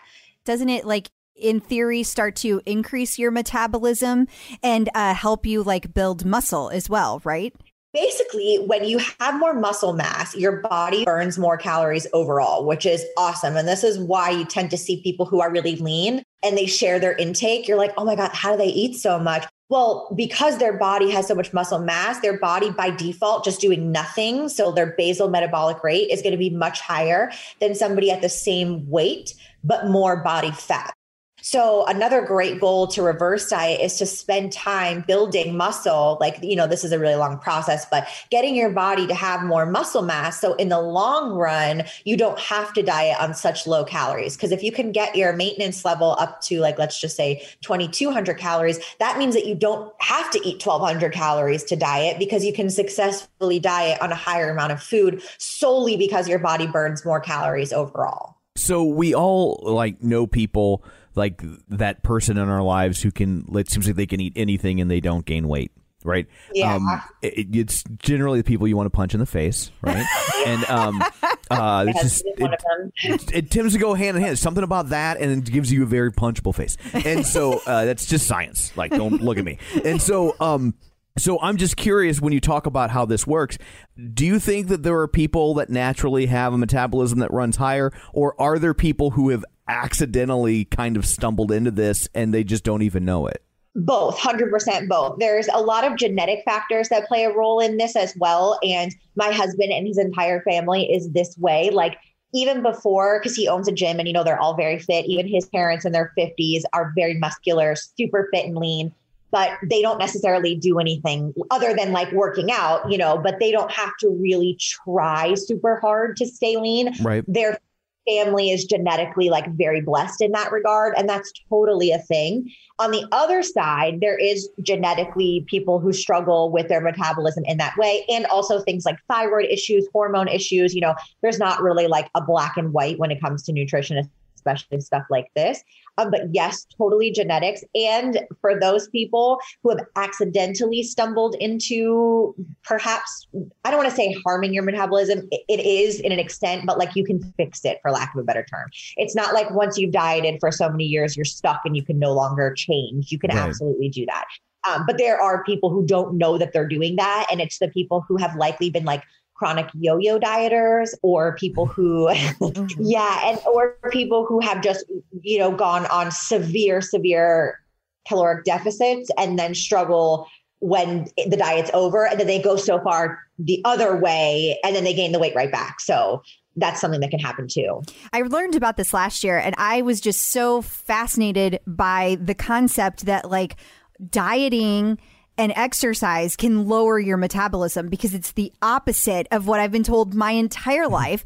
And um, Yeah. because you know they always say like, well, it's just simple math, less calorie. You know, you have to do more than than what you're putting into your body. That's that's how you lose weight. So It's so, just funny because I mean, ultimately, all diet means is the food you're consuming. That's what the word diet means. But in our heads, we've turned it into a verb. yes, and and it means restriction. yes, yes yes. absolutely Um, so I think the whole thing is fascinating. And and so you said earlier you're you're a nutritionist, and I thought I read you were a nutrition coach, and I am only specifying that because I wanted to ask you exactly what you like. Are you a registered dietitian? Okay, I just wanted to clarify that. Yeah. So the terms that are important when it comes to nutrition is nutritionist, nutrition coach, kind of one and the same. Typically, nutritionists will have some certification. So, like, I'm precision nutrition certified, and then I'm also currently in school for nutritional therapy practitioner with the NTP program, um, which finishes in August. So then in August, I'll be a certified nutritional therapy practitioner. And then nutrition coach, kind of the same thing, but not registered dietitian. And there was a time and place where I actually thought that's what I wanted to do. And then after I did a lot of research about what they actually deal with clientele wise and what their days are kind of like, and unfortunately, what a lot of them still practice didn't really align with my goals and my morals, to be honest. So I kind of switched away from that. And that's what led me into NTP school. Okay, I didn't. I've never heard of the uh, nutritional. Uh, did you say practice there? What what did you say that again? Yeah, nutritional therapy practitioner. Thank so you. it's essentially a more holistic approach to nutrition, but it really complements with like coaching just nutrition in general because you learn a lot of a lot more in depth than just like a precision nutrition, which is kind of like the main nutrition certification out there. You just go so much more in depth. I mean, it's almost a full year course. Uh, like I think it's I say nine nine months. I want to say. Oh, actually, no, almost four years because I started in September and I graduate in August. So it's a pretty extensive program, and you learn a lot about the body and like so many things that just are not covered in regular nutrition coaching. Because, you know, you can do calories and macros all day long, but like if you're dealing with a client who suffers from like thyroid dysfunction or, you know, just anything that a typical nutrition coach wouldn't know how to deal with, NTPs can help. We just can't diagnose and we can't obviously prescribe or anything that a registered dietitian or an MD would do. Very cool. Yeah, that's great. So it's kind of like bridging the the gap between the two, and I really like that. Yeah. And um and uh, and thank you for explaining it so well uh, for our listeners because a lot of people who are not they're not doing their own research. Whenever because whenever I first started like oh I would like to look into a nutritionist I thought all of it was the same like a nutrition coach and a registered dietitian. And and uh, I quickly was inundated with all of the different lingo and and all the Oh, different yeah. certifications and all that. So um thank you Yes. for ex- explaining that to everybody. And unfortunately, the nutrition world is a really unregulated field. So just because somebody says they're a nutrition coach doesn't really mean anything. Same with nutritionists. Like there is no like degree essentially for nutritionist. Like, you know, I when I was in college, I was nutritional science, but like the degree is still bachelor of science. You know what I mean? Like it's not there's no specialty in something like that, at least not where I live. And the only real route that you can go with that is a registered dietitian and every state's so different. And I have seen now again, not all, but I have seen a lot of dietitians really practicing that old school 1200 calorie mentality with people in a clinical setting and I have gotten clients who have come from a registered dietitian and I'm just like how? Like how is that still a thing? You know like they're not taking into consideration the things that an ntp would which is how i got into it because i reached out to one when i was having some gi issues.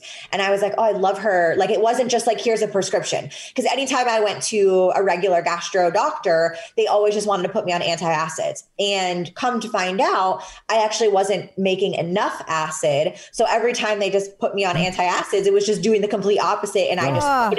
yeah. And so like that's what led me into NTP world because my friend who was in school at the time, she offered to help me as her, you know, student client. And I had such great like understanding of the GI system, what my body was lacking, what I needed, but all naturally. It wasn't just like, here's your antacid. Okay, see you in three months, you know? Wow. That's fascinating, and and we've had uh, registered dietitians like uh, on the show. Um, one of them works with uh, one of the coaches, Matt Wilpers, and um, Oh, cool. uh, it, her name is uh, Claire Claire. Shorenstein. Thank you, and her Instagram is Eat for Endurance, and she is very much about like feeling what you want to eat and talking about like don't like eat healthy but don't deprive yourself. And i really like that. And to your point i have come across nutrition coaches who it's you can have good ones and you can have not good ones. So i, I yeah. i think that's great. Um, i'm very interested in the ntp that's fascinating. I'm gonna it's kind of an up and coming thing. Like it's definitely a newer thing that's picked up over the last few years, just because, you know, so many people are now kind of not looking at the holistic side of things as like voodoo. You know, like there has been some holistic approaches in the past where they'll kind of rub people the wrong way with like, oh, you need to do your meditation before you eat, and that's going to help you with your GI. You know what I mean? And people got this like weird connotation about holistic doctors. Um, so this is just kind of a different way to look at it. i like that Yeah, that's cool I'm one of them. The- Yeah, like I like like for a long time when I heard that it was just very woo woo. I, I knew you were going to say woo-woo. Yeah, like it's just like, mm, how about no? Like I I don't need to burn incense before I eat something. Like no, like I'm good. Yes, Like, it's- exactly, exactly.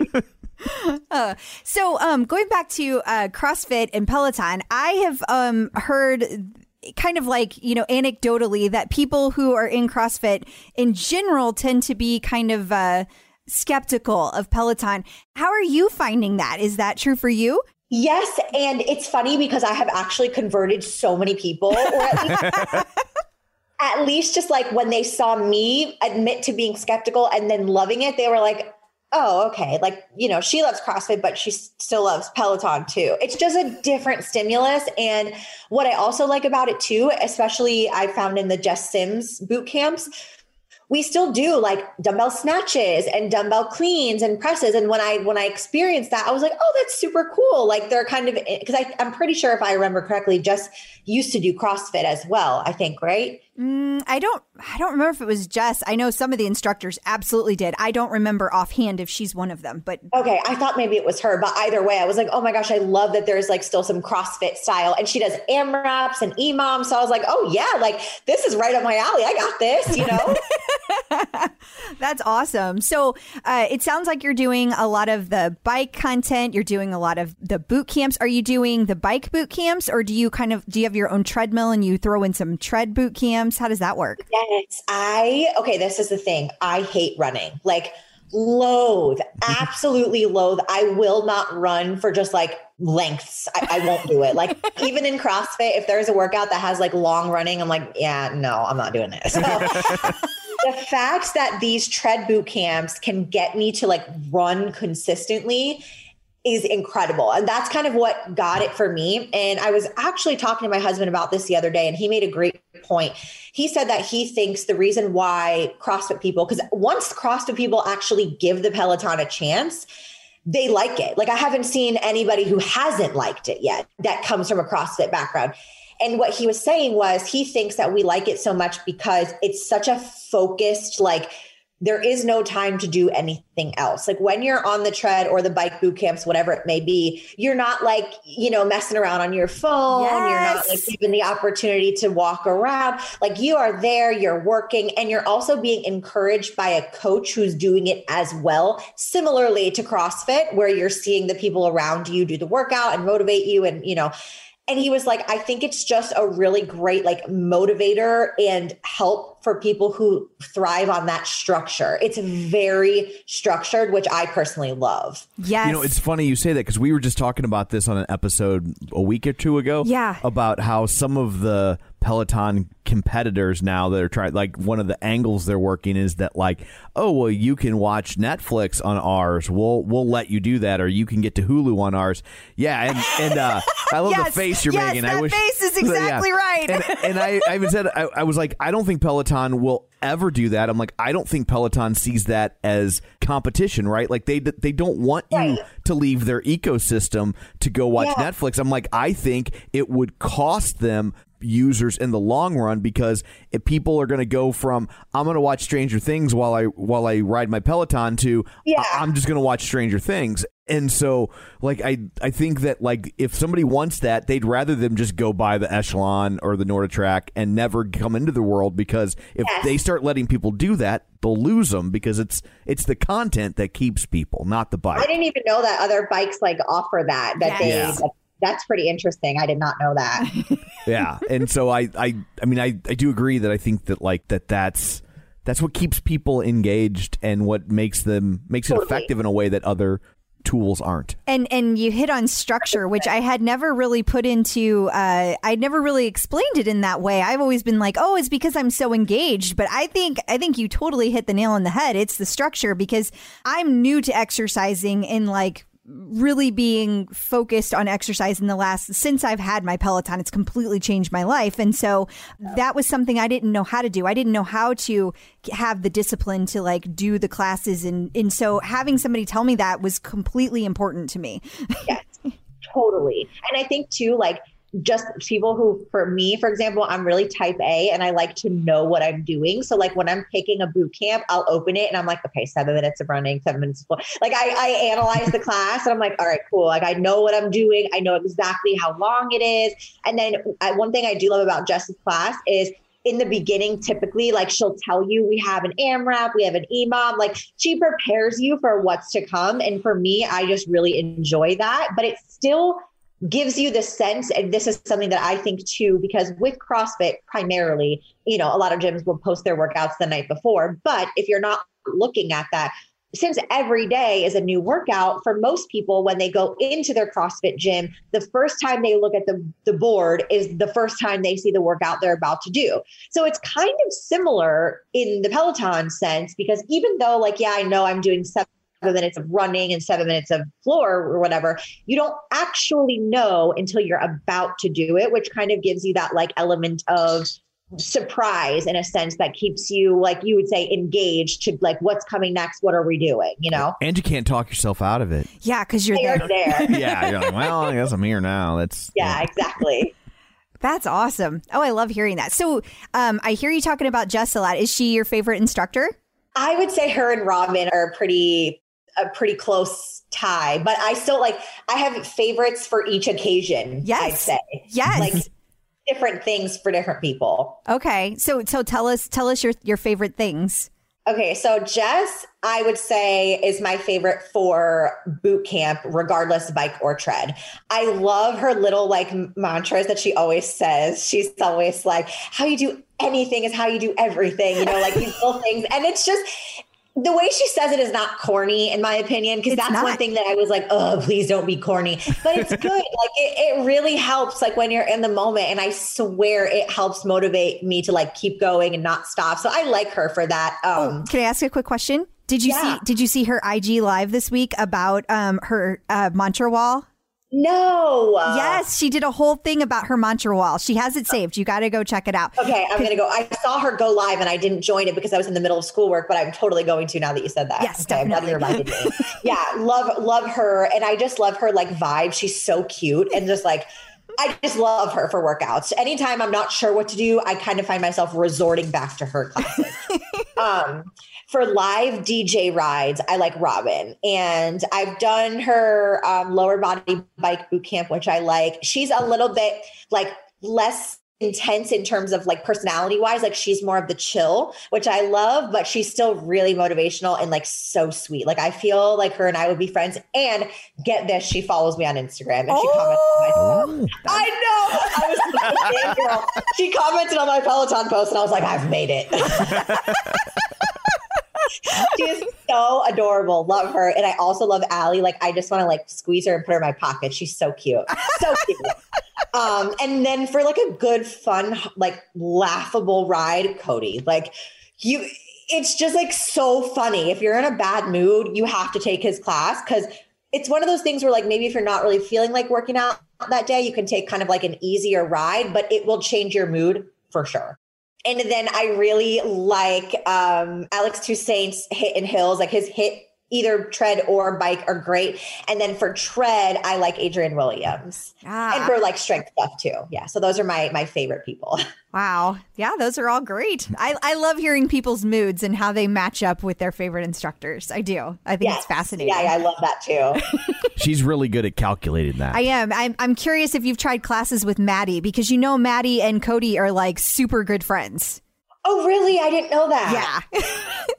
I think I've done his core class. Yeah, I've done I've done a core class with him before. Yeah, I, I have to suggest you try classes with some of the running classes with him because they're a lot of fun. And he knew Cody before he was on Peloton, and like they were like Oh. really, really good friends in real life. That's awesome. yeah.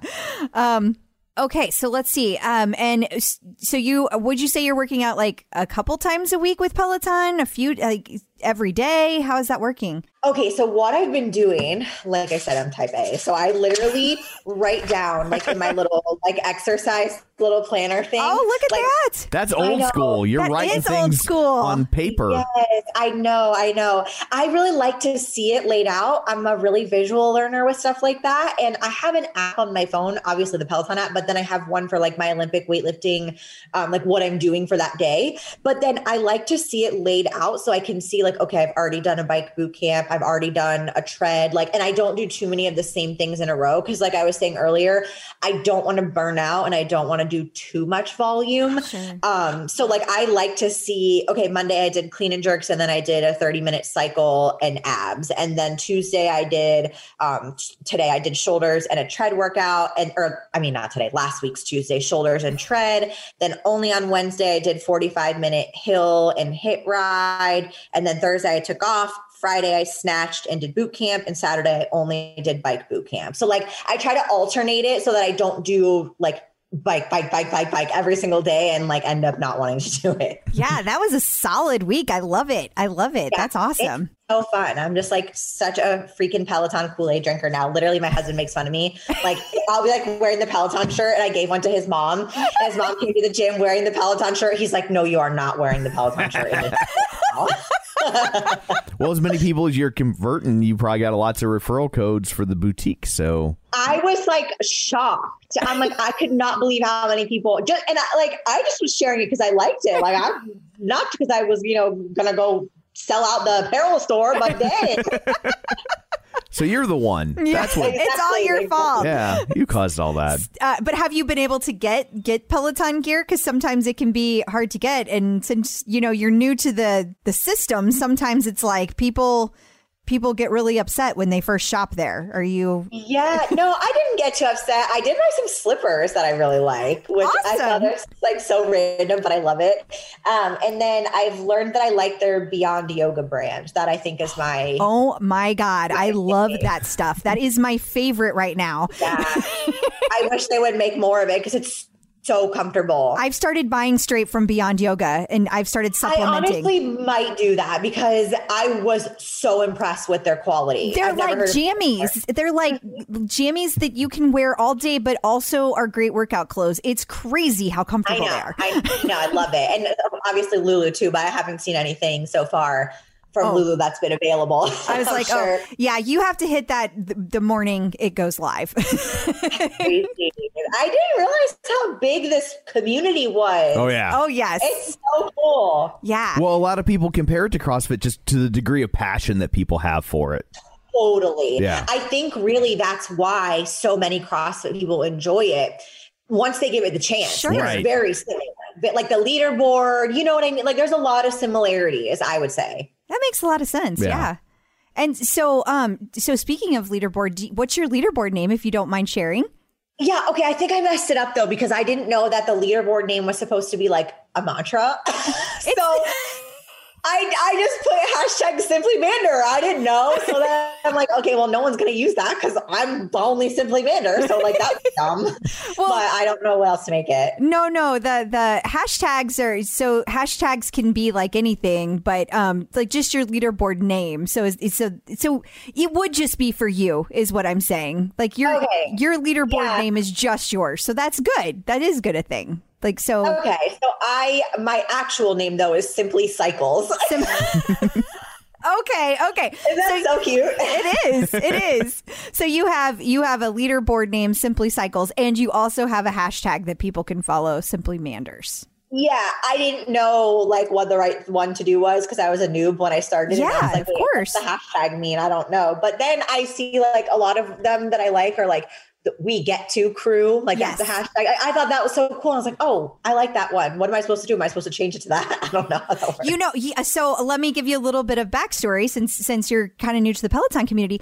So, um, way back in the day when we all first started with Peloton, people would change their locations because that was the only way we could communicate with each other on the bike. And so we started communicating by by changing the location. We would we would talk to the the instructor that way. We would talk to each other. So like if it was your hundredth ride, we would all be like happy 100 Mander. Like that's what we would do for our location. So um I guess it's been about a little over a year. Peloton added hashtags so that you could do that without changing your location, and a group of you can then ride together. You can filter on that, and now you can see it instead of just like randomly putting that on the leaderboard. Because there were so many people on the leaderboard now, as opposed to when we first started. Yeah, so that that's Yes, kind of the history behind that. Okay, that makes sense. And it's funny you say that because yesterday, my best friend, she has a Peloton and she was like, Oh my gosh, when I first got it, she's like, You're going to be like on the top of the leaderboard because you do CrossFits. You're going to be so good. So I sent her a picture yesterday. I was literally like almost dead last on the leaderboard. and I was like, How is there 3,000 people taking this live right now? And just so you know, I was like, I'm on the bare bottom. And she started laughing. She's like, Oh my gosh, there's 3,000 people. I'm like, Yes, 3,000. Isn't that crazy? Uh, and, and you know, I hear stories from the real OGs who started back in 2014, 2015. There were classes where it was literally 10 people people in class. Wow. And and when like whenever I started, it was nothing for it to be like thirty people, forty people, hundred people, and now it's it's cr- like the first time I was in a class with three thousand people, like we were all cheering. We Yeah, set a like- we set a record. You know what I'm saying? so cool. Yeah, and now yeah, it's a. Tuesday. yeah, exactly. Yeah. It's Right, so and it's, crazy. Like casual, like three, four thousand people. I'm like, wow, this is insane. It is. It is how much it's grown.